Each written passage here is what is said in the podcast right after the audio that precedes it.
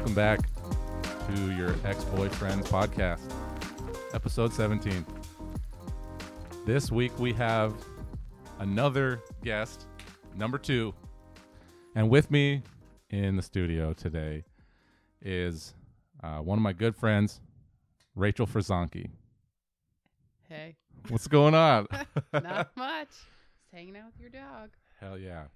He's actually a really good uh, facilitator for interviews because if you ever get to a question that makes you like feel any certain way, just pet the dog. Yeah, he's very soothing. Definitely calming the nerves. I have thought about getting him like certified as a like emotional support animal, but I think he's a little too high energy. Yeah. that. He'd be a sweetie. he would be. Just look at him, just sitting there all cute, fuzzy. Yeah. He's a lot calmer than our tank because she'll just like smush you. She's younger, right? She's three. Yeah. Okay. So she's still, she's puppy. Yeah. She's figuring it out. yeah. He just kind of hit the middle age. I don't know dog years. I know they're not linear. It's not seven every every year as they get older. I think he's probably close to my age. That's why we're so similar. Makes sense. I think we have like the same personality. okay, so enough about Jonesy. Um, so Rachel's here as a guest, um, and we're gonna talk about a lot of stuff, I think, but mainly I invited her because of what she does. Rachel is a uh, licensed behavioral analyst that works with children. Is that correct? Yeah. and you're still in the process of you're kind of at the end of your licensing process. Yeah. So I'm an assistant technically now. And then in hopefully two months, I will be a licensed behavior analyst. Okay. And I know you and I have talked about this before, but for those who are listening, can you give me like just a brief overview of what you do? Yeah. So I work in the field of applied behavior analysis. So what that is is basically we use the science of behaviorism to change behaviors. So we work with kids primarily on the autism spectrum and we create interventions that increase behaviors we want to see and decrease behaviors that are becoming barriers for them. So like things that aren't going to help them progress in any way Mm-hmm. um, is what we're usually trying to decrease. And you said a word behaviorism. I've never heard that before. Yeah. It's the scientific study of behavior. So it's like everything we know about behavior is in behaviorism through a lot of different studies, like Pavlov's dog, Oh, those kinds of things. The bell. yeah. Okay. So that's how we like figured out what controls behavior. Speaking of Pavlov's dogs, um, Jonesy has one where when he sees me pulling the covers down um, in the bed at night, he knows not to jump up. And I didn't teach him that. It was just because every time he was on the bed, I would kick him off to pull the covers down. Oh, So now he just sits patiently at the end of the bed and waits. he knows what's happening. Yeah. Yeah. Uh, so in in this study of behaviorism, do you specialize? Are, are there specialties, or is it just kind of a that is your specialty? So yeah, ABA is my specialty. So there's a couple of different wings ABA was applied behavior analysis. Okay, so thanks. the applied is like creating significant socially significant change for individuals. So we take that science and we apply it to each person and everything we do is focused on the person that we're working with. So behaviorism is like the overarching study and then in uh, we apply it in my field. Um, there's like experimental versions um, so that's just doing the studies and you would take like a larger population to do this study versus Mhm. in aba we do a single subject study so one person. Okay, and and, that's primarily what you do is the single study. basically yeah. I don't necessarily do it in like an experimental format but technically everything that we do is because we look at the data to see the trends. Like are they is the scale increasing like we want it to or Mhm. decreasing or is it like highly variable? Um all of those things because we want it to be in whatever direction the intervention is intending. We want to make sure that the data is continuously going in that way and that there's nothing disrupting it because that's all the so it's very nerdy i look at a lot of graphs Yeah, and like look at the data points and break behaviors down into observable and measurable things. And like concrete, yeah. measurable statistics. Yeah. So like part of it is we take like I'll observe a kiddo engaging in a behavior, like let's say aggression, and I will define it in what's called an operational definition in our field. Mhm. And so like I will have to Yeah. By the way, you can get as technical as you want. I'm I'm trying to educate out here. Yeah. So I will break down that behavior into a way that and anyone who walks up the street could read the definition and could identify when it's happening. Okay. So So, that's the more approachable to the layman. Yeah. Okay. Yeah, because we want it to be like you can't collect accurate data on behavior if you can't identify it. And Mhm. so that's a big component of it. If I don't define it well, then it's like, well, does that count? Is, that really science at that point if you're not getting good data collection? Yeah, it's too objective. Oh, But behavior is super objective. So it's this weird, like, you got to turn it into a scientific thing, I guess. yeah, no, I, I hear it. It, it actually, I, I love quotes on this podcast because I feel like people say stuff better than I ever could. Yeah.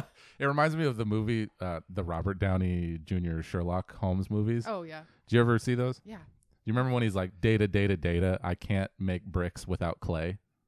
I don't remember that part, but I think about that all the quote. time.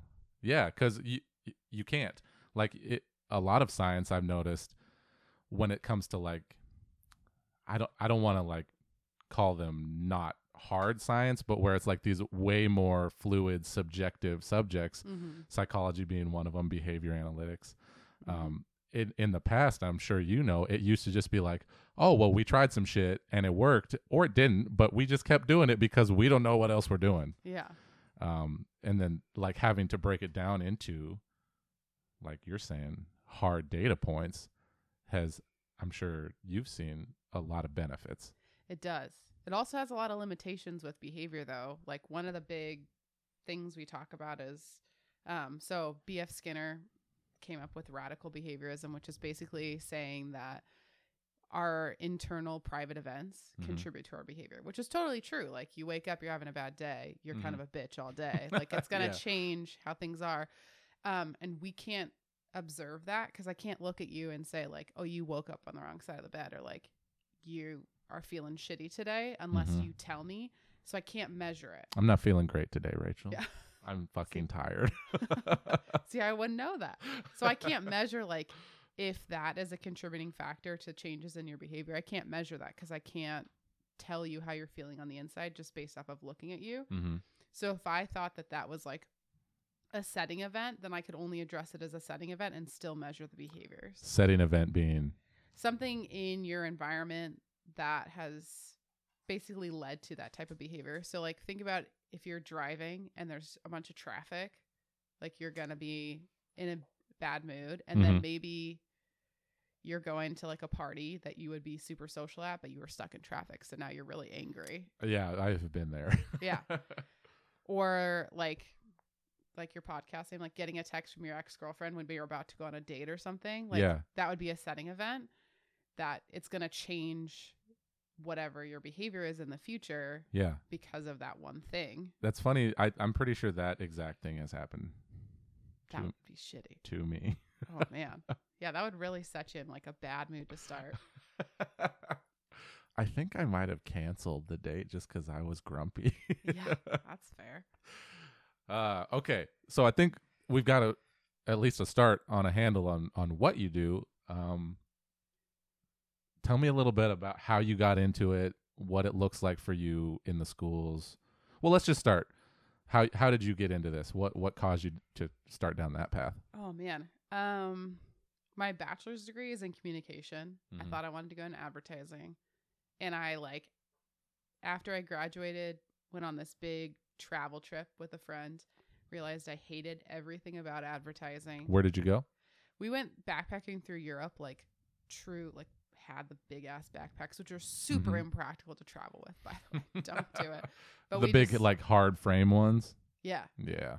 and we just went like bought a one way ticket there and then kind of just perused around for a couple months and when i got back i didn't know what i wanted to do but i love working with kids and so i started working in home care for adults with developmental disabilities for this like really shitty company that actually got closed down because it had poor business practices later. Yeah. But a family friend of mine mentioned what she did, which was ABA, and I was like, ah, sure, fuck it, I'll I'll try it. Yeah.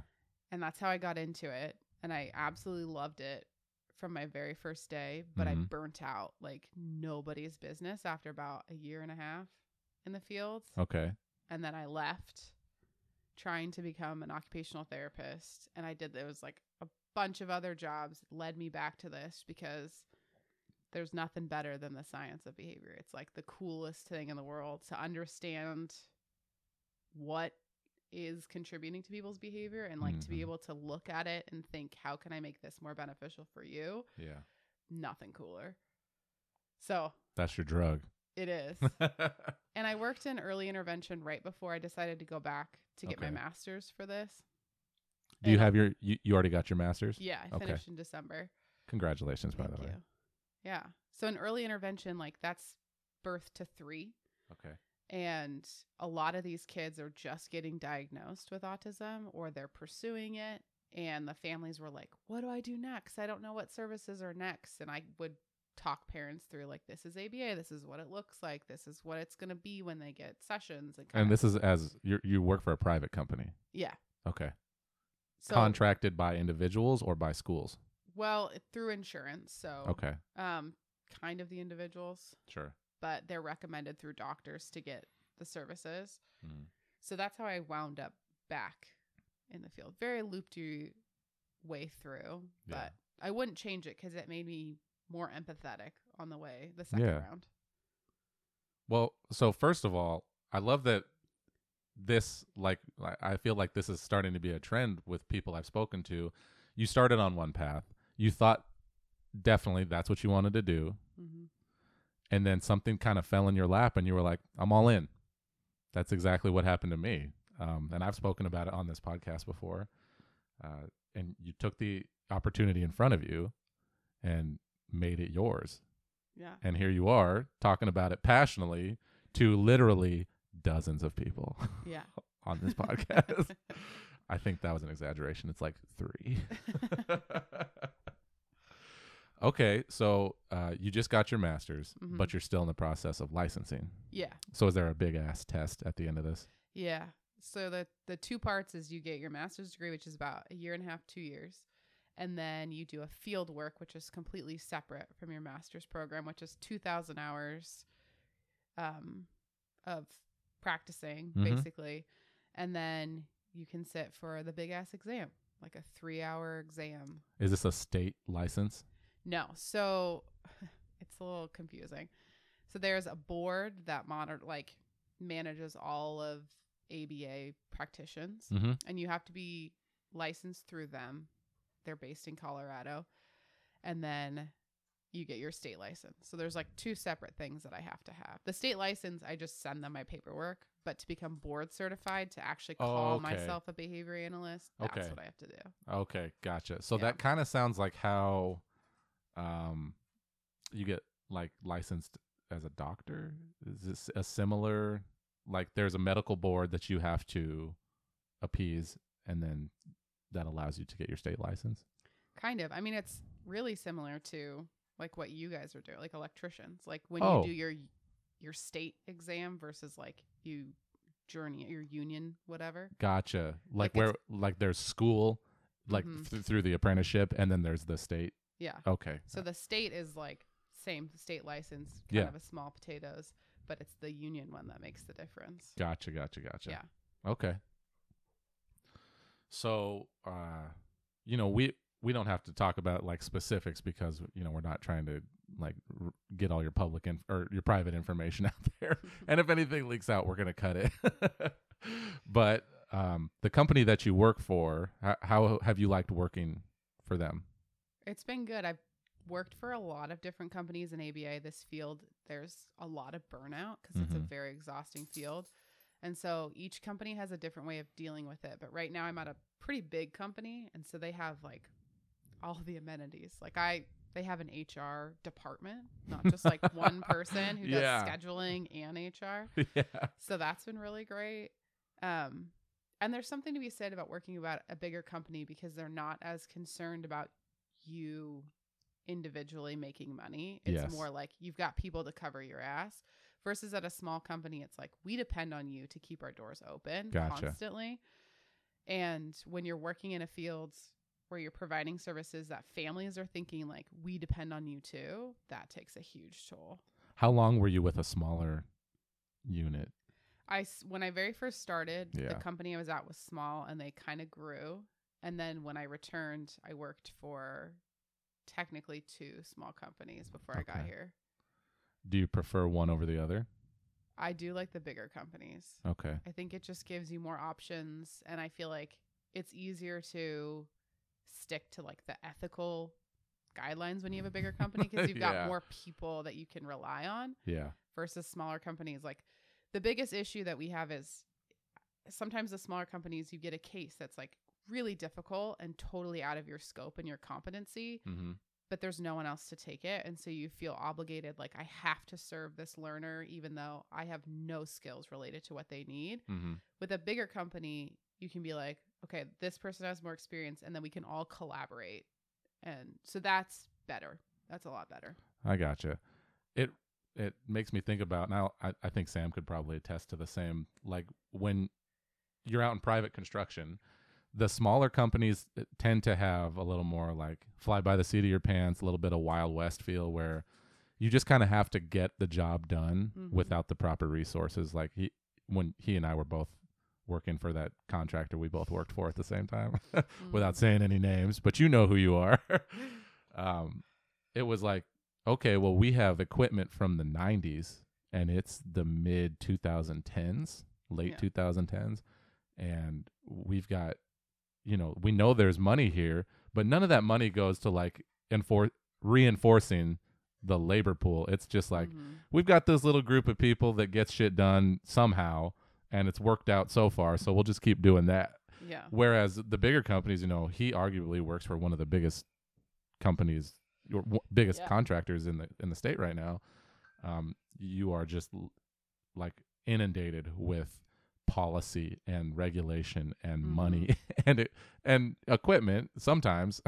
Yeah. Although I I think that really depends a lot on who, you work for individually. Mhm. Um, but yeah, it's it's funny the parallels between, and you know what? I'm I'm guessing that that is not just limited to our two professions. No, I doubt it. It's been weird to see the differences because I've never worked for a big company Yeah. like this before. ABA is still a pretty new field. Mm-hmm. And so oftentimes the companies you go to are all local. How new are we talking? Would you say?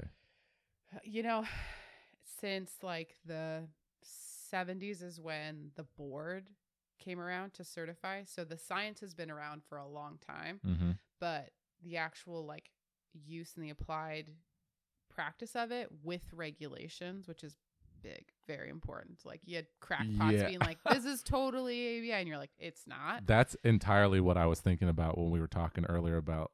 You know, it used to just be this like, oh, we it it sounds right. You know, we don't Yeah. have data to support this. Yeah, We'll give it a shot. Yeah, it's that's the hard thing to fight against. Like it's a it's a big issue. So there's a lot of adults with autism or on the autism spectrum. I think my grandpa has autism. Interesting. Did we talk about that before? I before? think so. Oh, I thought I told you. I, I just as a side note, I'm pretty sure he does. Huh. Like he's very high functioning, Mhm. has led an entirely like what you would consider a normal life. Yeah. Had family and jobs and anything everything, but uh, just the way that you've described how autism presents because you know we've talked about it. Mhm. Um pretty sure he does. Interesting. yeah. Yeah. I would love for you to meet him one day, although that's probably never going to happen. and, and then you could validate my Yeah. theory. Yeah, it's interesting because like a long time ago, there was they used to consider autism and then Asperger's two different things. yes. Now one big spectrum. yeah, we we have spoken about that. I was under that assumption for a long time. Yeah, Is that relatively new? I think it's within like the last ten years. I'm not sure exactly when, but it's Okay. it's relatively recent. Okay. But it's made a difference because all of the individuals who were like up there, like they are leading independent lives, but they have some struggles, now are getting identified. So it makes sense. Like there's something that's leading to this. Um, yeah, like it's it's just wild. Okay. It affects more people than you think. I I noticed that as I got older and learned more about it, like Mhm. where I used to think that, and like a good example is my grandfather. In the case of my my grandpa, I'm like he's got some quirks that I don't understand. I think I attributed them attributed them as a child to just uh, uh, like either upbringing or maybe some experiences that he had had when he was in Vietnam. Like Yeah, there were just various things that I tried to explain them with, and it didn't affect our relationship, you know. yeah, But learned more, and I'm like, yeah, he is somewhere on the spectrum. yeah. It it's very. I mean, there's a lot of attributes of it that we can see in ourselves all the time, like rigidity. I am crazy rigid about my schedule. Like when Are it you? gets disrupted, I have the hardest time in like my house keeping it clean. And Yeah. Sam makes massive messes all the time, and it. Oh. Yeah, but you love him. I do, but man, yeah, like things like that. He doesn't understand necessarily like when the house feels messy to me. It's so overwhelming. I can't get anything done. I can't Yeah. think clearly. And like I'm rigid in how I have to do it. And there's things that he's super rigid about too. what is he rigid about? Oh man. And- And just for the sake of our, our boy Sam, we can cut any of this out after he says yes or no. when we first started dating, he had a specific seat. So Where? when he ate dinner. There was a seat at the bar at the condo, and if I would sit there, he would be like, "No, no, no, that's where I eat. That's You where have I to sit." get up." And I would have to get up and move. And there was just like I can't, I'm trying to remember other things other than the chair, but that used to be a big thing where he, I, he would not let me sit there. He's like, "You have Yeah. to get up and move." Have you ever talked to him about it? Like the, what the reasoning behind that is? It's his chair. That's his response. It's Okay. my chair. That's where I eat. Okay. Yeah, Does he have a spot now? Now that We kind of do, together? but he's a lot more flexible about it now than he was when we first met. interesting. I think partially because like the dinner table, if people come over, he's like, "Eh, it's okay that you guys are sitting there." But Yeah. he kind of gives them the look, like, "It's my spot." You can see the look, Mm-hmm. and nobody else knows. Like Yeah. they're not the ones catching it. Yeah. so it, I, I definitely identify with what you were saying about the house being clean. That exact struggle is one that my ex and I had when we lived together. Oh yeah. and it was the same like she liked her space exactly how she wanted it like Mm, if it mhm. deviated from that too far it was an issue Yeah. and my idea of clean and her idea of clean did not mesh Yeah. so she would bring stuff up and i'd be like i have no idea what you're talking about it's really nice in here. And she'd be like what are you talking about? It's super messy. Yeah. So definitely what were we talking about? Oh rigidity. Yeah. So you see even tendencies that I, i'm guessing you don't consider yourself on the spectrum. No, I wouldn't consider myself, but I think I have a lot of like developmental struggles of my own, so I do Mhm. relate with how it affects how you interact with the world and that kind of mm-hmm. stuff. And ABA is not only applicable right to individuals with autism. It, I mean, Sam and I literally we we use it on each other all the time. i was just about to ask you that yeah, and if you like, once you that's the craziest thing. Once you know the science, you see it everywhere. Yeah. and you're like, people don't realize that this is part of their day to day life, and when you explain that to them, they're like, holy shit! it it's like so how i can't go into a building without looking at the electrical installation Yeah, it just is you cannot help but notice yeah. You just it makes more sense. Yeah. So you uh do you go into schools or do you do primarily just at home? Depends, both. Um, so there's a couple of different ways that we do it. Most of the time, we do in-home services, so we're Mhm. contracted through the family's insurance or private pay, so their insurance won't cover it, Right. but they're paying. Thanks America. Yeah, it's great. Um, Love it. And then sometimes we get contracted with school districts. So for school districts, there's two forms of contracts that our company has. Mhm. One, we go in and support the classroom. So we support all the students in the classroom, and the teacher can dictate, like, you go work with this kid today, you work with that kid today, you Yeah. just help do this. And then there's the other one where you go into a school for a specific learner and you work directly with them, basically as a one to one para Mhm. all the time. And that's your only responsibility is working with that child throughout the day. Which do you prefer, the I in home or the in school? It's tricky because school is a really powerful setting because that's oftentimes where kids have a really hard time. It's Yeah, crazy expectations in school that we set for our kids and so that's really impactful yeah. but home it's the same thing like you're teaching the parents how to do this on their own and when you're in homes it is almost easier to see where you can get to the discharge because that's the goal we don't want our learners to be in services for years and years Yeah. and if you can teach parents how to do this these services and the skills like they won't need us after a couple yeah, years. all the better. Yeah. So that's that's the dream. Like when I see parents implementing some of the interventions that we use and having a great rate of success, Mhm. sweet. Love it. Yeah, and th- that's exactly. It, it reminds me of. Uh, you hear the same from a, a good therapist. Mhm. They'll they'll say, "I really don't want to see you at some point. It's okay if we have a long term relationship where, you know, it takes maybe even years. But Mhm. my goal is for you to be able to do everything that we talk about on your own. Yeah. It's th- the dream. Yeah, I mean, sometimes I even teach the learner how to do skills on their own. So yeah. They do this the intervention like for they they okay the intervention. Oh, Mhm. that's the yeah. okay. So we would it'd be like a self management strategy. So that's we do it all the time. But Yeah. once you see that too, you're like, shit. One of my this isn't giving any in- information away, so it's not a HIPAA violation. But one of my clients, Even if it was, we're just chop it out. the fa- we identified that him setting alarms on his phone was a great way for him to go through his entire routine. hmm And it's like, okay, now you use an alarm. You don't need anyone else to mediate your getting ready routine. You're 100% independent in the morning. Yeah. And now parents are like, sweet, I don't have to do anything. There you go. And that's great for him too, because that's a skill we have to have as adults. Like, no one wakes me up in the morning other than my phone, but like, that's awesome. So much independence. Does Peanut not wake you up? No, she doesn't. She sleeps until we sleep most of the time. Whoa. hmm Lucky. She is lazy. That is Except for sometimes, like the other day, she got a hold of a bag of Dots pretzels and ate the entire thing. And she woke me up at like 3 a.m. Like, you have to take me out right now. Something's happening. Yeah. But other than that, she doesn't usually wake us up. Man, what a good girl. I know.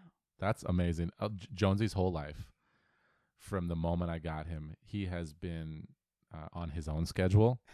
so I remember distinctly, like the first year I had him, he would get up, like if he wasn't already on the bed, he would jump up like half of his body up on my side, and he would just like push at me Just wake you up. with his way. paws and he would you know make little dog noises until i got up he has always been very strict about his schedule as well so Mhm. i'm sure he could appreciate what you were saying Yeah. if he doesn't eat on the dot 12 hours between meals as soon as that 12 hour mark hits he's like my stomach hurts and i'm gonna throw up on the floor Oh, shit. yeah excess bile production or whatever he's he's got a sour tummy Oh, man. Um, okay, so that kind of ties into like my, my next question, which was kind of how you fit into the educational sphere Hmm. um, versus at home. Like I knew, I, I figured you did both. Yeah. Um, you said that it could be a contract with a classroom or with an individual, correct? Yeah. When it's contracted with the classroom, that's the district or the individual school that's contracting you. Both is. But yeah, so we, we sometimes it really depends on the learner. Like sometimes there's classrooms where Mm-hmm. like we have a huge shortage of paras. And so the whole reason they're asking us to come and do this is because they can't get paras and no one trains them either. Like a para educator gets like a 20 hour training of like, hey, here's how you walk through the building, not how do you work with a student. Oh, I remember. I remember just these random people coming into the classroom when I was a kid. And I'm like, this is just a guy off the street. yeah. This this could be like the attendant at the gas station trying to teach these kids. It's a little crazy Yeah. who they hire and how they don't prepare them because that happens all the time where you see a para who's like terrified of a learner because they Mhm. haven't been trained how to work with them. So when we come in, we come in with that behavioral training of like, mm. I know what You're the big guns. Yeah. And so if we're contracted to this the classroom, it's a little different because there's not a BCBA, a behavior board certified behavior analyst writing the interventions for the students. So your job is dictated by the teachers and you're just using the principles that we know Right. to kind of help mediate the behaviors of the classroom. Okay. If you're contracted with the student, there is a board certified behavior analyst who's writing an intervention for the student specifically based on their IEP goals. Individualized education plan. Thank you. I knew Yeah. the acronym. I was just struggling to to remember. yeah. So if we're contracted with the school district, there's a lot of limitations because we can't do anything outside of the scope of what the school has already dictated for that student. We have to Yes. follow all of their rules, which there's a lot. In the IEP. Mm-hmm. Okay. So, like, if the teachers say that this list of things is their goals, we can't create one outside of that list on their IEP. Even if we're like, this would be crazy meaningful and this That would was really my benefit next question. learner. Yeah, we can't add it in there. So is there wiggle room like on the individual goals? Like if something if you saw something that was lacking from in the IEP and you wanted to add it but you couldn't, could that then be like could it be implemented in the the goals that you did have access to? Kind of. The wiggle room is if we look at the IEP goals, sometimes they'll be really broad, like the student will communicate their needs. If there's a goal like that, then I can implement like 50 different interventions to teach Mhm. them communication.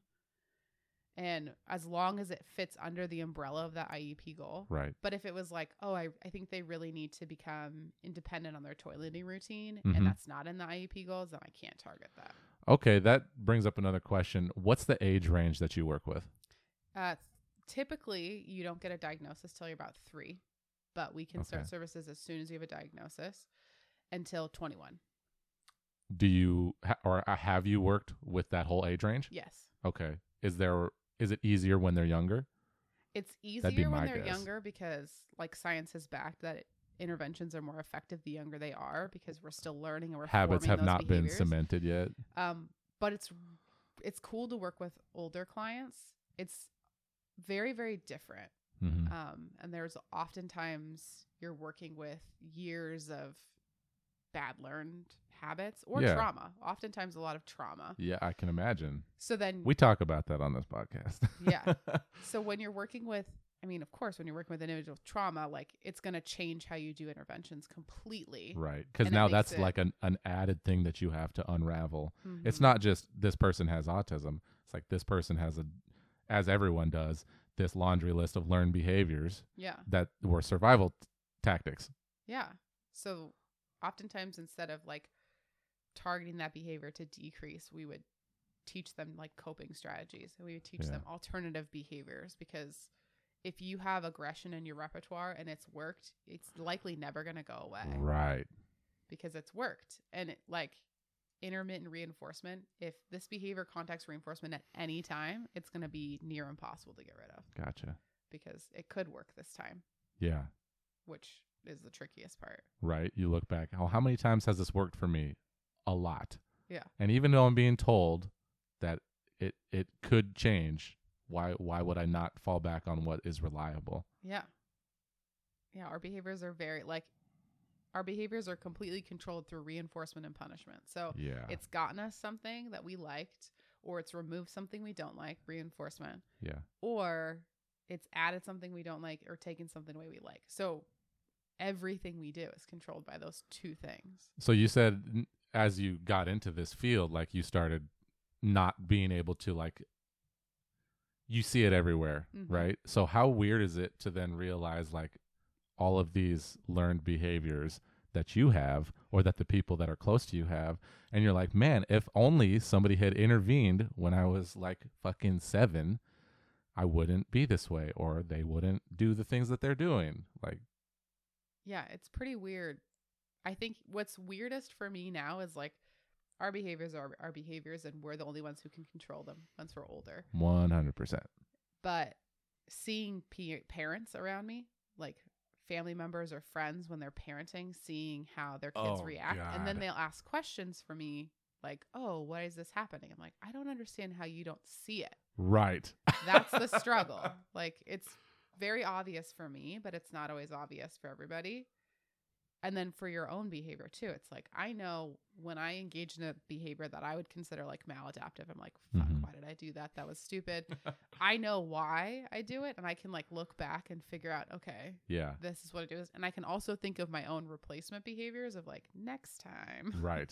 i'll do this right. hopefully but most people don't do that at all No, that's that's part of the like like self-awareness sort of self-analysis portion that we are I've noticed we are actively taught and conditioned to avoid because if you don't do that, there's all Yeah. these other things that you could do uh, unhealthy coping mechanisms yeah that benefit other people. You know, you could buy some stuff, or you could, you know, get addicted to some stuff, Yeah. or you could sleep with too many people. Like, there's all sorts of things that are pushed as as like fast track, you know, shortcut replacements. Mhm. You'll feel better, right? When in reality, you're just making shit worse. Yeah.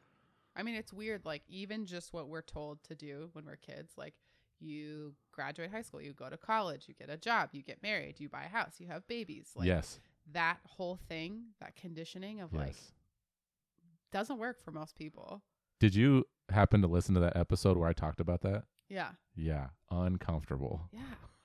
It's like the worst condition we can do because there's so many things that we don't take into consideration and then we go in with this closed minded like i've met in my field particularly a lot of the like direct providers the Mhm. behavior techs are straight out of college Mhm. so or they're still in college they're finishing up their senior year and they're all of these kids that have never worked a job they've never Yeah. done anything outside of been a student and now all of a sudden they have this really intense job like it's not just an after school job it- right. there's a lot of rules you have to follow like a very specific plan and it's very intense and they come into it and they're like holy shit how do i have a job Right. and they just cancel last minute and all these and you're like that's not how it works in our field we yeah we still keep hiring like we gotta provide more training for people because there's so many kids that just come out of that pipeline of this is what you're supposed to do right. and then they get dumped at the other end and they're like how do i life like what How, am I a real person? yeah, like, am I adulting? Like, what is happening? I don't understand what I'm doing. Yeah. And then what do you get at the end of that? It's like, okay, well, I did what I was supposed to do, and I felt like I was, you know, quote unquote, hitting the milestones. I was checking the boxes, and then I get dumped out, and it's like, well, all I have to show for this is anxiety and a bunch of student debt. Yeah, like you don't get much. I'm scared. Yeah, it's rough. Yeah. I work with a lot because right now I'm doing a lot of supervision. So I work with a yeah, you are, as you said earlier, Yeah, the. I'm the support. I'm the supervisor, I thought it was a cool title. licensed behavior assistant behavior analyst. No, no, no, not that one. You said your job title is program supervisor. program supervisor. yeah. So This is the PS right here. We're talking to the PS. yeah. Yeah, but a lot of these kids like they they come in like wide eyed and bushy tail ready to go and then they'll see a learner engage in aggression or a tantrum and they'll be like, Holy shit, I didn't realize people did this. And you're Right. like, Well, look at why he's doing that. And they're like, I why would anyone engage in that behavior? Well, if you can't communicate your needs, you're gonna do whatever the hell it takes to get your point across, regardless of where your language is at. So Ha- have you ever heard that phrase that there is no such thing as manipulation, only unmet needs? I believe it. How crazy is that? that? Is totally fitting. I'll just break my hair clip. It makes sense. Like there was a big shift when I left ABA the first time. I was so burnt out because it was like every time my client would, in my eyes, fail or they'd have a hard day, yeah. I would take it upon myself like I failed them. Internalize I, that. yeah, and I it, I burnt out. Like there's no way I could sustain it. Mm-hmm. And when I jumped around and went to different fields, I realized like how I can't control everything and had to like detach basically. at That's a end of the day. hard lesson. It is very valuable. But now that I have, I can look at someone's behavior and, and be like, maybe I caused this, but what's going on in their world that they need from Right. me to get through this? And you can kind of like, it's like seeing the future. I feel like I'm in the matrix sometimes. I'm like, oh, I see how this is going to go down. And I know what I need to do to prompt you through this situation. Right. And then once you get them through it, it's like, holy shit, this is the best. Or when you avoid it completely, Right. that's like, There it gold. is. Yeah. Yeah. Yeah, you you hit on a good point I think which there is uh, uh, it there's a difference between being the catalyst for somebody's behavior and being the root cause. Mm-hmm. Like you, th- you can't conflate the two because they're entirely different. Yeah. Okay, so um, we're gonna talk about the pandemic. You were doing this job when COVID hit, correct? No. No. Okay, I'm not sure of the timeline. What were you doing when COVID hit? So I was working in early intervention, Okay. and then in the very beginning of the pandemic, and I got sent to work from home. Yes. And the job that I was doing, I was a, I was a program assistant. Funny, the same title, but I was basically a classroom assistant from an early intervention classroom. okay. And when they sent me home, my job was barely enough to entertain me at the workplace. So when I went home, it was like, I got nothing to do. You guys Mhm. are paying me full time and I'm doing 10 hours of work a week, like if that. So I got really bored and I decided I wanted to go back to school. And I went back to ABA in July, like fresh COVID. July. 2020. Mm-hmm. Yep. Yeah. So like the perfect Shit time to switch careers and like try something new. Just as a side note, I started my career. Well, not career. I started my my current place of employment a month after you did. I got Oh. in to where I am now in August of 2020. Oh, nice. Yeah. Yeah, it's weird time to switch because like going back to the companies, most of them were virtual. So oh, instead of transitioning into a new company and meeting new people, I didn't know anybody that I worked oh, with Oh, because yeah. I never got to meet them. I remember you telling me about this. it was so weird and so isolating because then you're just at home. Like, do I have coworkers? Yeah. Like who are you I think I'm all alone in this company. yeah it's a very it's a very strange feeling because i started in clinics, so i worked next to everybody okay. and i there's like a camaraderie that you have when your job is really difficult where you kind of grab onto each other which was almost toxic Oh yeah, time. misery loves company. Yeah. Yeah. so like i hated that but being all alone was almost worse at the time because Yeah. then when you had a big escalation or you had something no one else can relate because you tell other people like oh today my client i had a client throat punch me one time I remember. and everyone was like what the fuck do you do are you and i'm like no no no it was a miscommunication he needed this but i needed to prompt him to do this It what did you misstep." do? oh i like when you got throat punched. that particular escalation I, god i don't even remember what the trigger was but that learner had a hard time communicating when he was embarrassed or frustrated and i think that i had said something in front of peers that were in the room or Okay. something like that and then it led to this big escalation but like once you step back if you can talk about it you're like okay i see it How do you react in that situation to getting throat punched? Like- ideally you wouldn't react Well, yeah. but You don't want to have there be a reinforcement. yeah. but in But that you got punched in the throat. you can only control so much of your reaction you get throat punched. yeah. And ironically, it ended up being like a very punishing experience for him because Yeah. I let out this like weird noise of like, "Gah," like just terrible. And well, then yeah. kind of just stood there like in shock, catching my breath. And he looked more terrified than I felt getting Right. throat punched, which in a weird twist of events because of what I do, I was like, oh, buddy, are you okay? But like, Aw. you got throat punched. I did got throat punched. Yeah, yeah, yeah. But yeah, so that never happened. He never like he went to do it another time later and was like, no, no, no, no. Well, nope, nope. I remember Yeah, how shitty was- I felt. That was bad. That was real bad. And I was like, thank you. It was really bad for both of us. That is crazy. The amount of, well, I'm sure a lot of it has to do with training hmm that you had to go through initially, but the amount of like control over your own reaction to that, because you know, as as you know, like there is an emotional reaction that you're gonna naturally experience to anything. Like Mhm. that's okay. Having your emotional reaction internally is fine. Our job every day I've I've noticed is to then manage that and and and not have it come out externally. yeah, That's an amazing amount of control to have.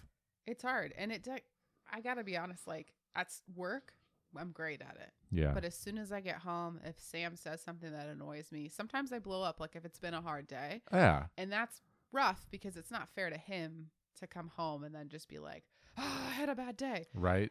so it it takes a balance. Like I think sometimes there has been moments at work where I'll look back and I'm like, oh, maybe I should have handled it differently. Sure. But it was an honest reaction to my client. And oftentimes they're like, oh, like just the other day, one of my clients reacted very dramatically and very big to something that I would perceive as a very small deal. Yeah.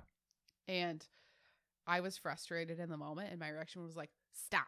What do you want? And I don't normally react so abruptly, Yeah. but he kind of he did stop and he was like rachel do this and i was like okay why don't you just say that like 10 4, Chief. Yeah. say that next time instead of like this big reaction because i don't know what you need in that moment Yeah.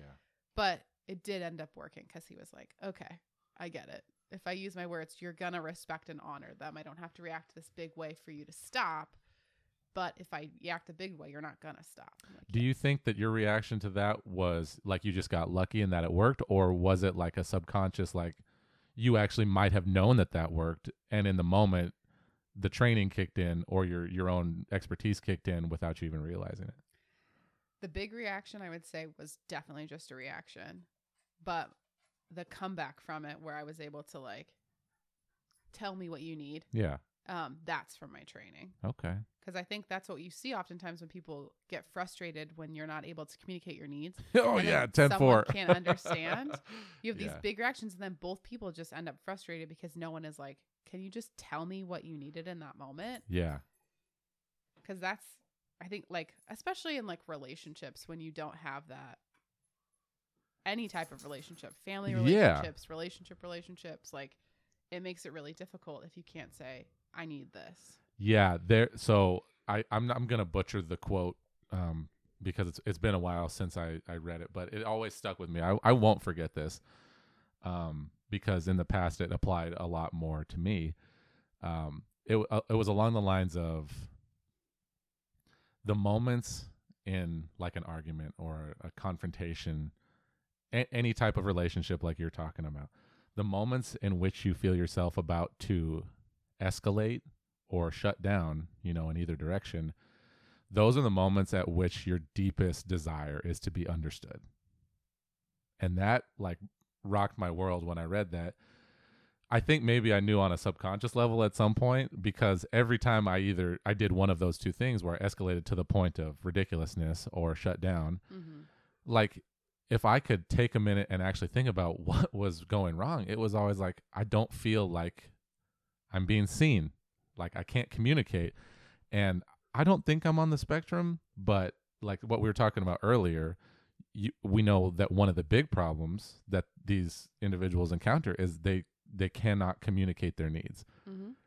And whereas I can communicate them, it's not it doesn't guarantee that the other person I'm trying to communicate to understands them. yeah yeah a lot of it is like you have to communicate it but at s- a certain point you have to have a toleration as well for not m- getting your point across. for not getting your way Yeah. i mean that's a reality like yeah, that's life.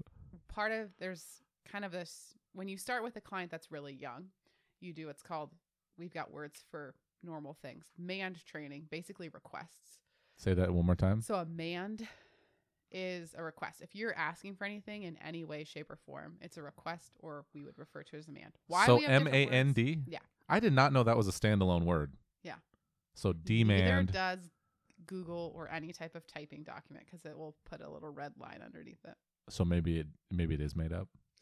by us. yes. okay. Yeah, but it's it's one of the verbal operants, which so Skinner basically defined B.F. Skinner is like the father of Yeah. all things that I I know, Yeah. but he defined verbal behavior differently than just talking because Okay. there's so many different facets to verbal behavior and a lot of it is unspoken. Which seems counterintuitive because you're like verbal behavior you think of talking, but he broke it down in like so a mand is a request and then you have like a tact where you label something Mm-hmm. um, an intraverbal is like a conversation. But when we communicate those things, it doesn't always mean someone else is going to respond to them in the way we want them to. So when we're training a young kid how to request things, we'll often honor it every single time. So Mhm. if they ask for a gummy bear, every time they ask for a gummy bear, I'm going to give them a gummy bear. And then at some point, we have to start decreasing that Mhm. because you can't get a gummy bear 24 hours a day if you ask anybody. It just doesn't work that way. If it does, don't take it because who knows where that gummy bear is from. right. but Can I get one right now? yeah, see, like so we do have to decrease it and that can be really difficult when a kid is like this works every single time and now it doesn't work every single time and sometimes we see that behavior it's not worth the effort so is the initial treatment of of um agreeing to that request is that for them to understand that if they communicate that there are results? yeah Okay. yeah because a big facet of autism is there's a delay in communication so for some learners that means that like at three or four years old they're not talking at all Yeah. So when they want something, they grab your hand and pull you to the fridge, or they start screaming and crying, and you just start handing them things to get them to stop. Mm-hmm. Um, so we teach them like when you use your words or signs or picture communication or Right. gestures or whatever kind of communication you're going to use, you get your needs met. Gotcha. But if you don't do that, you don't get your needs met. okay. But it's not always honored. And especially when you the clients start getting older, you're like, no, that's not an option right now. Like, no, yeah. and most people can't handle it Enough with the gummy bears. yeah like it's it's just rough and i feel like sometimes i meet adults and i'm like did your parents ever say no to you because this is like such an unrealistic realistic expectation you go to a workplace your Yeah. boss is going to say no if you ask for something crazy No kidding. you go like out in public peers are going to say no people say no all the time and if you can't handle that then you're not going to be successful Right? Like, isn't adulthood really just learning to manage expectations? Yeah. Like people say no all the time. And it doesn't matter what you're asking for. It could be simple, could be difficult. Absolutely. Like it's a it's a big part of it. And I think if you don't prepare someone for that, you set them up for failure. Yeah, you you see that. I think we colloquially colloquially call it um, uh, only child syndrome. Yes. Why are you laughing? Sam's an only child. Oh, that's right. Let's talk about that. uh, okay, so I I like how we went off on a crazy like long tangent there. what I what I was uh, going towards was um how was it doing your job during COVID? Like you started a new job Mm-hmm. and now you can only do things remotely. Yeah. It was tricky. And there was a lot of rules that made it tricky. Like the company I worked for had a one clinician policy. So you could only have one client basically. So At no- a time? Yeah. And then they So- finally opened it up so you could have two, but those clients couldn't have any other clinicians. Okay. So what that looked like is I worked 30 hours, 15 hours with each kid. hmm So that's a lot of time. How like how long is a session? Well, it was like three hours, three to four hours a day. Okay. So I would be with that kid for three to four hours, running sessions, doing what they needed during that time. For roughly a week. mm-hmm. Okay. And just repeat and repeat. So that was grueling because it's you're doing the same thing every day with the same kid. And oftentimes you start to see certain behaviors that happen with just you, they don't happen with other people. Hmm. Um, and depending on what behaviors the client engages in, if it's like more intense or they're engaging in high rates of aggression, like it just takes a toll really quickly. On you. Yeah. Yeah. And then you get burnt out and you get frustrated and you have a shorter fuse for that client, which then things start to get really bad. 'cause You start to snap more and not handle things the way that you should. Right. So that was rough. And, this then I- was at virtual at the time? well, I was in person with the kids, but I was virtual with everybody else at the company. Okay. So the only support that I got was like a telescreen. God. and my one of my clients loved to hang up the Zoom call. So it was really isolating. And then I was also starting school and I had nobody else who was doing the same program as me yeah. that I could talk to about any of it. And it was it was very very isolating, but you like learn ways to get your needs met in that cuz it was I was used to being able to just walk into my supervisor's office and be like, "Hey, I have a question." Mm-hmm. And now I had to take the extra effort to send an email. I'm frustrated. I need help with this. Yeah. Or send a text message. Today is not going well. I need support. Yeah. And once I started doing that, I was like, holy shit, why didn't I do this sooner? Because now people actually know what I'm upset. They actually know what I need. And I'm actually getting my needs met. okay, so you you did the things that you were trying to get your clients to do. Yeah. I had to do my own intervention of like, okay, because at first, like emails make me pretty anxious. I'll read through it three or four times before I send it. Sure. And so the idea of sending an email at the very beginning was like, okay, deep breaths, I can do this. And then once I started doing it more and more, it became easier and easier. And now Yeah. it's like, okay, as soon as I have a question, I send an email. Yeah. Get that answer instead of like waiting in the discomfort for as long as I can tolerate. So that's a lot better. yeah. So I think that's probably like the best thing that could have come out of starting a new career in COVID Yeah. was like, I actually have to tell you what I want Right. because if I don't, nothing's going to change. Amazing. So that was good. But it was definitely a bumpy, bumpy road. yeah. And there I can was imagine. a lot. Yeah. And then like, so we, at the beginning of the pandemic, it was like four months in. Yep.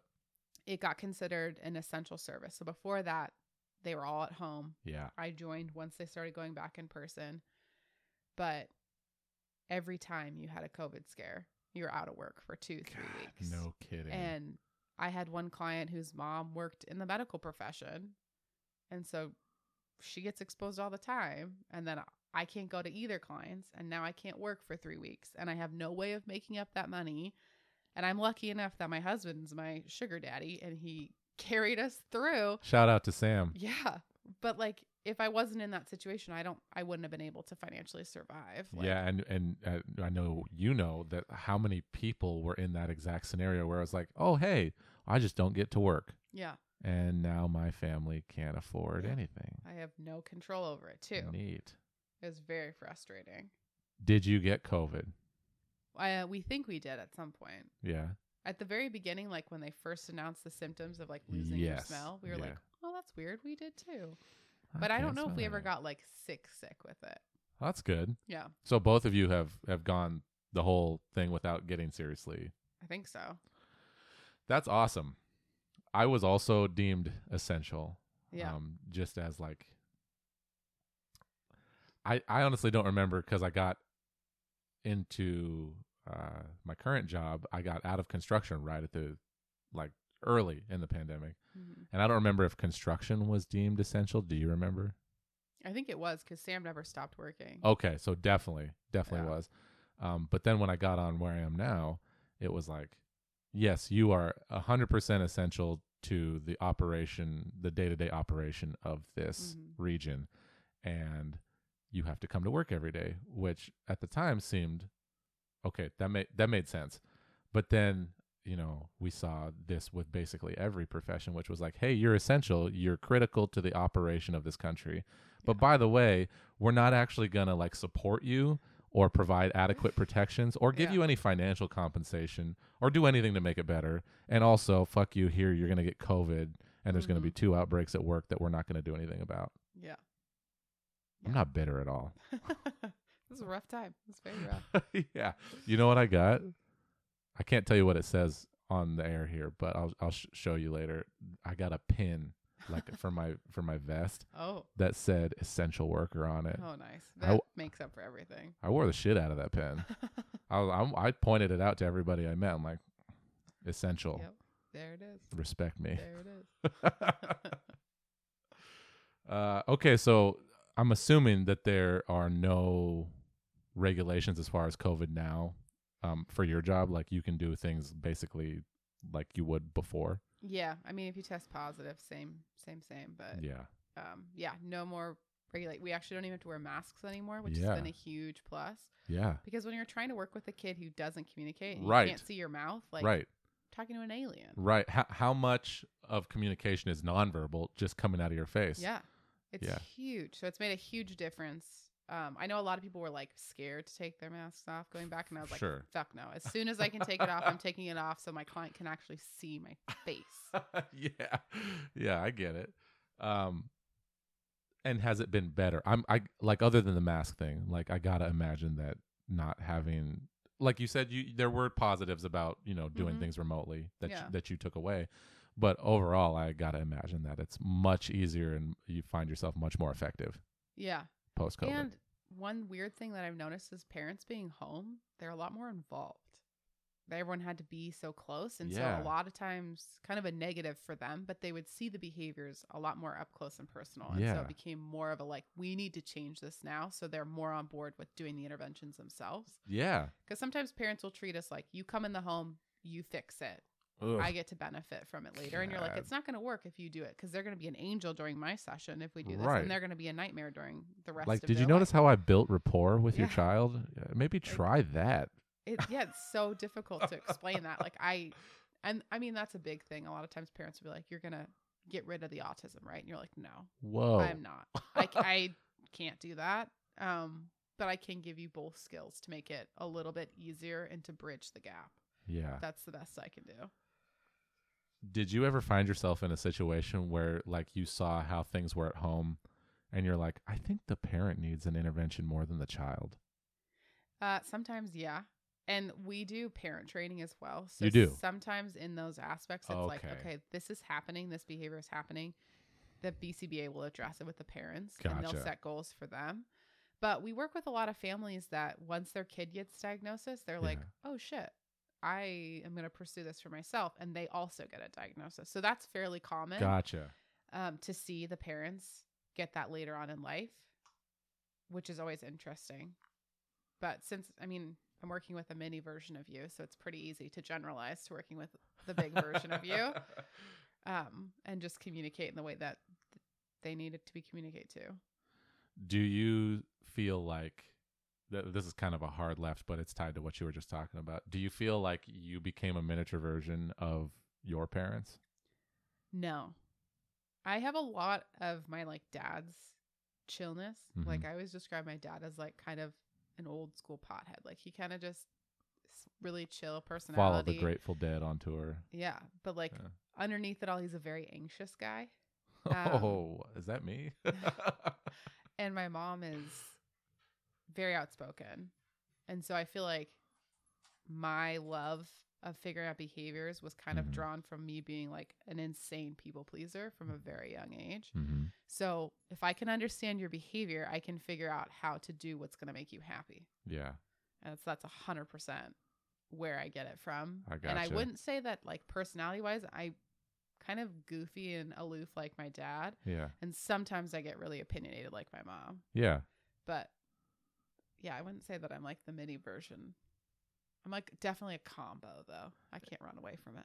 Yeah, I think. Uh, I mean, y- obviously, you and I are friends, and me and Sam are friends. I think that's one of the reasons we all get along. Is, or the reason I get along with with you is just that ability to be um, relaxed and chill, but also like if there is something that you care about, you have no qualms about um, making it known. Yeah. and I find that you know it, it people who I don't get along with are the opposite where it's like you're always fucking high strung about the little shit. And then when it comes to like a big a big deal you're like I don't really care. Yeah. I'm apolitical. Yeah I, I don't have those friends. I unfortunately have had to work with those people. Oh yeah. um what were we going to talk about? So what w- you said you mentioned that there's like a need for people like you like this position is not filled enough Yeah. how bad is it Oh, it's terrible. So my company right now has like 200 clients that are not being served Okay. because we don't have enough people. So like an insane amount. And part of it is that it's a very specialized job mm-hmm. and it's hard to find people who have the patience and the skills to do it. Mm-hmm. And I think also part of it is that sometimes they're not realistic. So they'll hire someone and they'll be like, this is the job. You work with kids. You get to change behaviors. You change lives. It's amazing.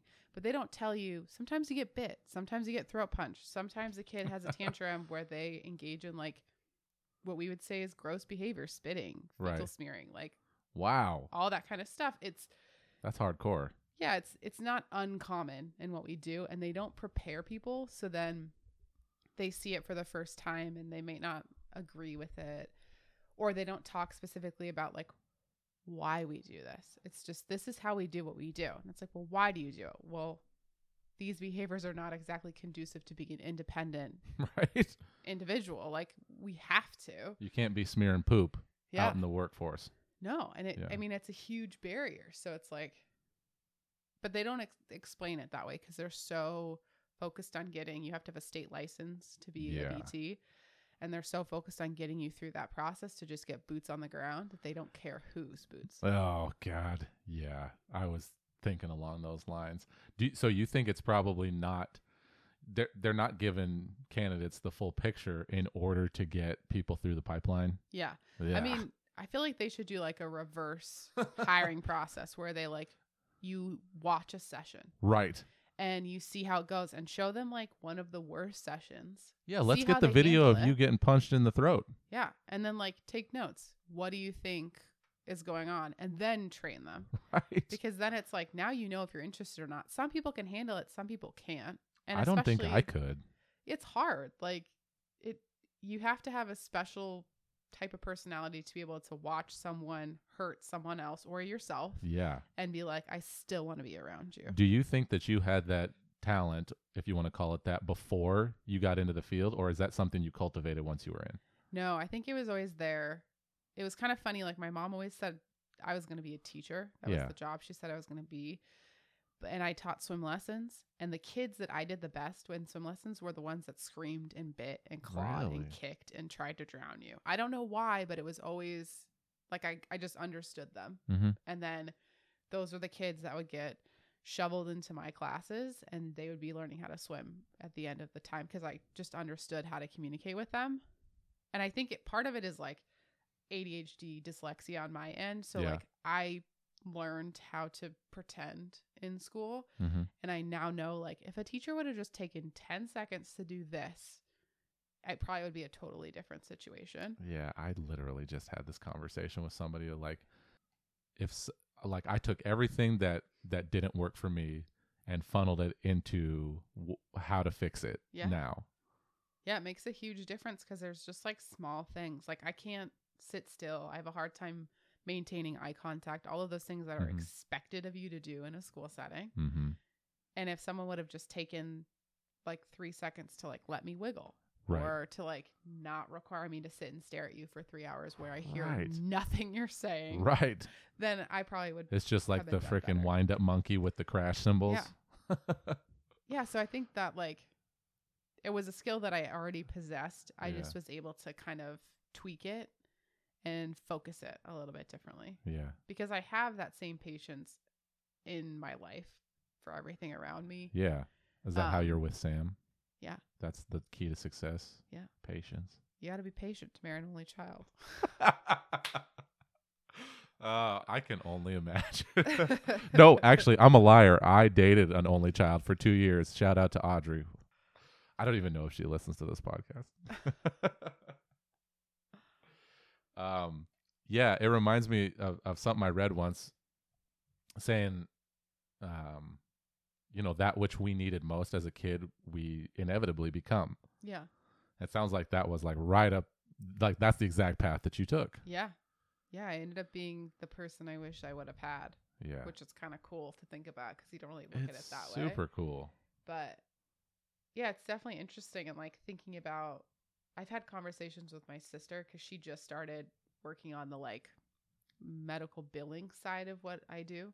Is she older or younger? She's older. She's three years older. Okay. So she works connecting families with the services that I provide. So she's Oh. like the gateway, basically. Was that just random chance that you ended up in the same? Yeah. That is crazy. yeah, it is. Like she was a psychology major, major, so it makes a lot more sense for her than for me. But yeah. um, once she got into this field and started seeing what I was talking about, it made it a lot easier for us to communicate about what we what I do. And then she was like, "Holy shit!" She has a daughter of her own now, and she's like, "I get it." I get it. And I'm like, yeah, it's simple and complicated at the same time. right. There, it, it's like a uh, what's it called? Like a low comprehension threshold, but a high comprehension ceiling. Yeah. Yeah. Yeah, it's tricky. Uh, do you plan to stay in this field? Do you find it fulfilling to the point that you want to make this your your forever? That's a tricky question. In our fields, there is a pretty well known statistic that after five years, most BCBAs burn out. Wow. So it has a very high turnover rate. And part of that is because it's just a really emotionally grueling job. I can imagine. And the other part is that the field isn't designed for us to have success. Like we work with insurance companies, they don't want to oh, pay us for what we do. And Yeah. they don't want to give us the bandwidth to be able to do what we do, but we still have the same expectation. How in the world did insurance companies ever weasel their way into any sort of regulation? I don't know. That is it's the most ridiculous thing. It's capitalism. So I am realistic. I love the science of it, but I don't think that I'll be able to work as a BCBA in the exact facet that I do now. Sure. But there's a lot of options like the study is growing and they're seeing the applications in other ways. Like the FBI hires BCBAs. So I could work for the FBI. Sam says that I would be heartbroken if I saw some sad stories, which I think he might be right. Because I think how could you not be? yeah, like I think that would take more of a toll than getting bit by a kid. Because at least when you get bit by a kid, you're like, I see what I need to do next time. And you immediately you- have like a plan to fix that Yeah. behavior. versus when you're like reading a serial killer's profile and you're like, ooh, someone did you wrong. Like, right? I, I think that'd be a little bit difficult. But they also do it for companies so that you can like go in and look, what are you doing? Why are your employees behaving this way? It's Right. because you're not providing enough of X, Y, and Z. Like pizza Yeah. parties do not make up for underpaid staff. I literally just had a pizza party at Yeah. work. It doesn't make up for anything. It's like great pizza. Thanks. I was like, why more." the fuck are we doing this? And somebody was like, oh, because we did a thing. And I'm like, can we get paid? Yeah. So it's, I think I will be doing this science for a long time yeah. because I absolutely love it. But the specific role that I'm doing, I'm probably going to jump around a bit. Okay. Yeah. That's a very comprehensive answer. That was like that. I don't have any like follow up questions. I dig it. yeah. I'm just like sitting over here like learning. Mhm. um, well, that was. I- I'm looking at my questions here. So obviously, you find this fulfilling. I Yeah. mean, everything we've talked about, I think, points to this being something you're passionate about and Yeah. something that you find worthwhile. Yeah. It's very cool. That's dope. It's takes a, it takes a toll though. Oh yeah, But I think anything you're that passionate about does. Yeah, especially I can I mean there's a lot of passions that I think people like music. One of my best friends is a musician. That Mhm. is a hundred percent his passion. Like Yeah. that is his lifeblood. Um, I don't think that the you know act of um, playing and listening and creating music would take a toll like the one you're talking about. But I think specifically how how you're describing it is, you know, if you're passionate about something that involves other people, that is often where the toll comes in because Yeah. he he's a teacher Oh, and he's is 100% passionate about it but you can see the toll even i can see it yeah. as much as he loves what he does i see how it affects him negatively Yeah. and that is it's difficult Yeah. It is. When you work with people, you oftentimes get exposed to their deepest, darkest woes. And Yeah. you have to take on what you know about their stories, even if it's not directly to you. Like yeah hearing some of the trauma stories of my clients, i can't I can never erase and I can never take that pain away. And Right. like it's heartbreaking to know how many people have been exposed to such terrible things such so early in life. Like yeah so that that takes a toll. And when you see like a family dynamic where you're like, this is rough, um, this like you guys are not in a good place. That's also hard because and then, then knowing that you're- y- you're only going to come in for a set amount of time and then you're going to do the best you can but at some point you just leave them with Yeah. whatever you leave them with yeah, good luck yeah, that that's really rough. I totally get that. I have a tendency to want to like intervene and and control and Mhm. like would you just fucking listen to me? yeah, and that doesn't work. Like No. really doesn't that's not how life works. no.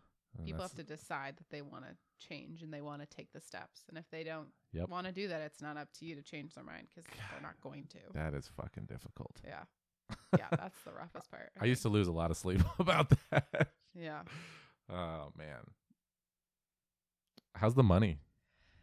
Oh, another tricky question. So part of the reason why we don't have enough staff is because the boots on the ground get paid shit. That's where I got that question. Yeah. So the average BT, who's the one who gets throat punched, the one that gets Yeah. in the situations, they get paid roughly around 18 to $26 an hour. Jesus. So here, and especially since you're working with kids, they cancel. And when they cancel, you don't get paid. Oh my God. And if your client takes a vacation for a week and you don't have a sub session, you don't get paid for that week. So This is where the sugar daddy was coming in. yeah. Okay. So that's the trick is like you don't make very much hourly. They only typically schedule you for 30 to 36 hours a week because it's really, int- it's a lot to Yeah. work directly with someone.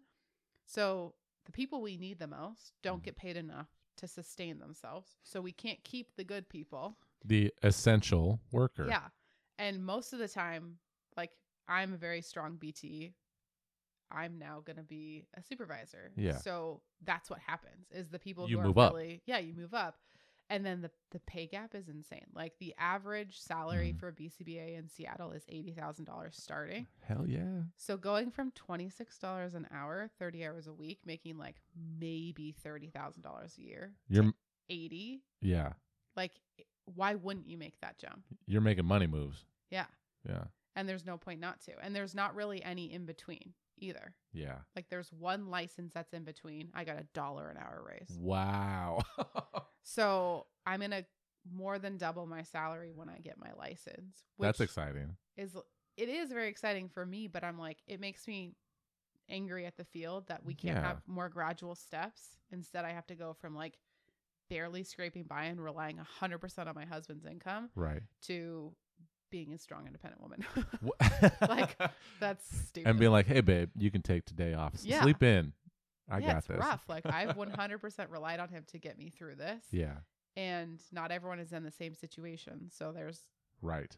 they're not going to be able to do that. Right. And and I would imagine I'm like not to discredit your own abilities at all, but the support system that you had in getting to where you are probably was critical in allowing you to become as good at your job as you currently are. Oh yeah.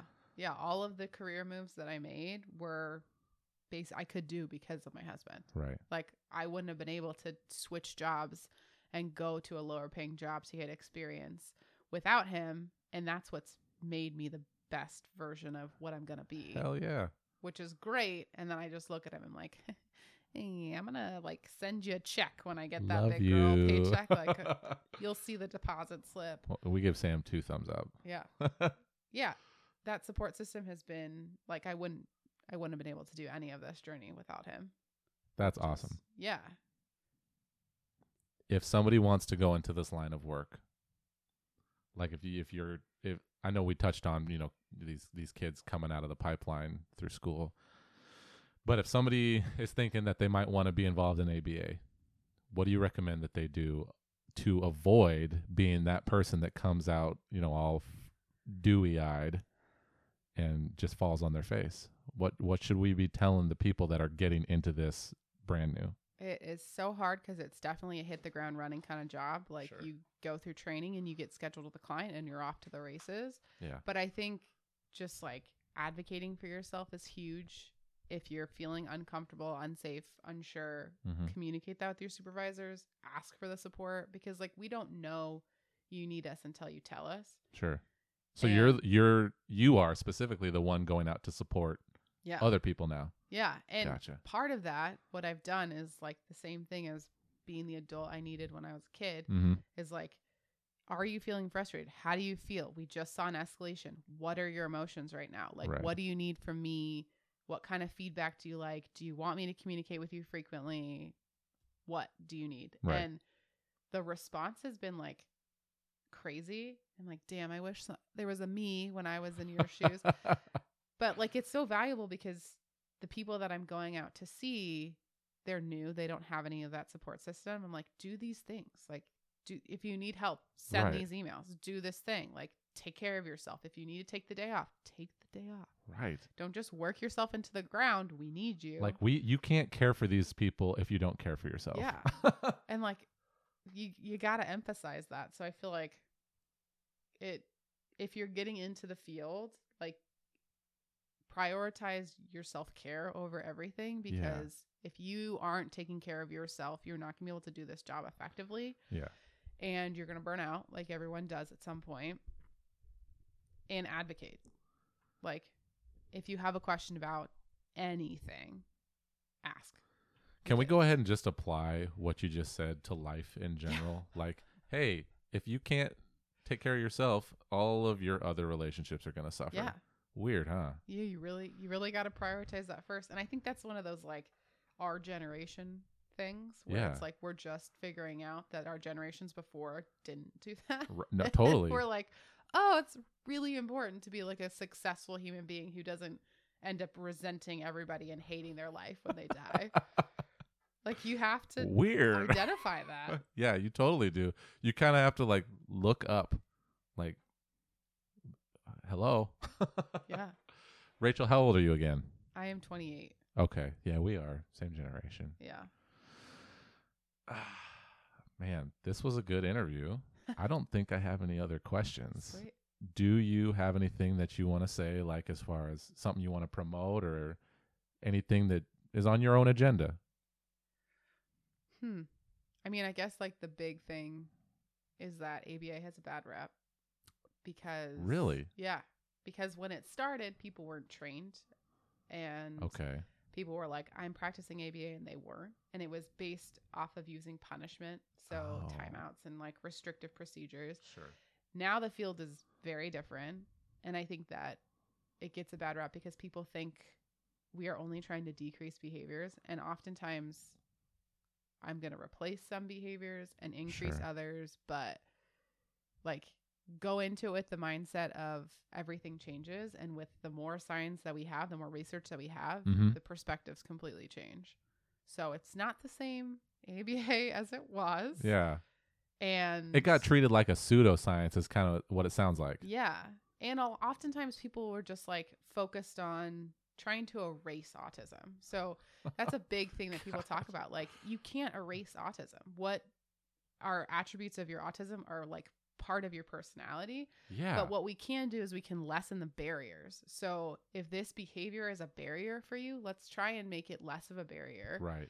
But Like results driven. yeah, Yeah. like I want you to be as independent as possible. hmm But if you enjoy flapping your hands in public places and looking at light fixtures, like be you. Do you, boo Like- That sounds great. I wish I could look at lights and get the same like input as you do, but I'm not going to try to erase that for you. right. I'm going to try to give you the skills to be as independent as you can. Yeah, the goal is not to say, "Oh, I don't have autism." It's I can function as a person on a day-to-day basis. Yeah. Yeah, we're never going to get rid of autism. And autism is honestly beautiful. There's some like crazy cool things that come with that diagnosis and I think that it's underappreciated in that way. Yeah. So I'm never going to erase that from you. Yeah, you know, if if we're think thinking about like what benefits that it might contribute to somebody's life, like if my grandfather is on the spectrum, it has a hundred percent benefited him in that he is like a technical wizard with all things mechanical. Yeah. and it's I know he he grew up a little bit like in that environment, but it's like he he doesn't have any issues fixing anything. Like it could be a car or an airplane or his house Oh, that's cool. or uh, uh you know a lawnmower. It doesn't matter. Yeah. And that's how he built his life. It was around that ability. You know, even when he started in the military working on airplanes, and that and then worked for Boeing working on airplanes, and that was his.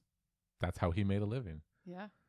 It does cool things. I mean, they see the world in a different way. And sometimes it's more overwhelming. Yeah, Um and but it's just it's just different. Like all of us feel differently in different situations. I don't particularly love crowds. oh, me neither. They stress me out. Sam does though. Like Does he? he he gets so ex- when we go and we like he can socialize with random people. He's like, "This is great. I love talking to strangers." That is adorable. and I am like, deep breath. Okay, he's already made the intro. I can join. So- yeah. Like we all just experience everything differently. We just have to appreciate that because you can't change it. I think you hit the nail on the head at the end there is like we have to understand that we are all experiencing the same life that we're Mhm. all living but differently. Yeah. Like you you and I are experiencing this interview in entirely different ways. Yeah. And we didn't touch on it at all, but I have no idea. Oh no, we did touch on it. I have no idea what you're thinking right now and why you might be saying certain things and why you might be reacting a certain way Yeah. and vice versa. So, Yeah. you know, this might come off as like the best thing ever to me. And after this interview, you're going to be like, can we delete the whole thing? I don't know. yeah, it's totally different for everybody. I had one more question. I know we're trying to wrap it up here. Um, but from the very beginning of, of this talk, I had it had popped into my head. Is autism like is it a diagnosable like biological function or is it just a collection of behaviors? Tricky question. So yeah. they don't know what causes it. So you can't like look at a person necessarily and give that diagnosis. There's a lot of different features of it. Yeah. So how they diagnose it is that you have to meet the criteria for certain things. So a delay in communication, Mhm. um, some sort of a social aspect to it, Mhm. um, rigid and repetitive actions or interests. Mhm. So like if you're really into one thing and you can't tolerate anything else, you love trains, you can't tolerate anything else, that Mhm. might be part of it. Um, but it's kind of objective to get the actual diagnosis, which is interesting. It is. Um, so yeah, like, but the main things is that there's a delay in communication and there's a social aspect of it. There's some Okay. part of the social, and a lot of that is like, if you think about it, we develop language through social interactions. Yeah. We learn to talk because parents are talking to us or adults are talking near us. Mm-hmm. And if you're missing that social piece, you're not going to pick up that language because you don't understand the imitation of that. Gotcha. So oftentimes, sometimes we'll get learners where it's like they're not talking because they haven't learned through that imitation. We Okay. teach them the way their brain works. They're speaking in full sentences now. Like it's not. It's like opening a door. gotcha. Um, and other times you don't quite get that, but it a lot of that is like you do learn language from communication, Okay. from socialization. So those are the like criteria. But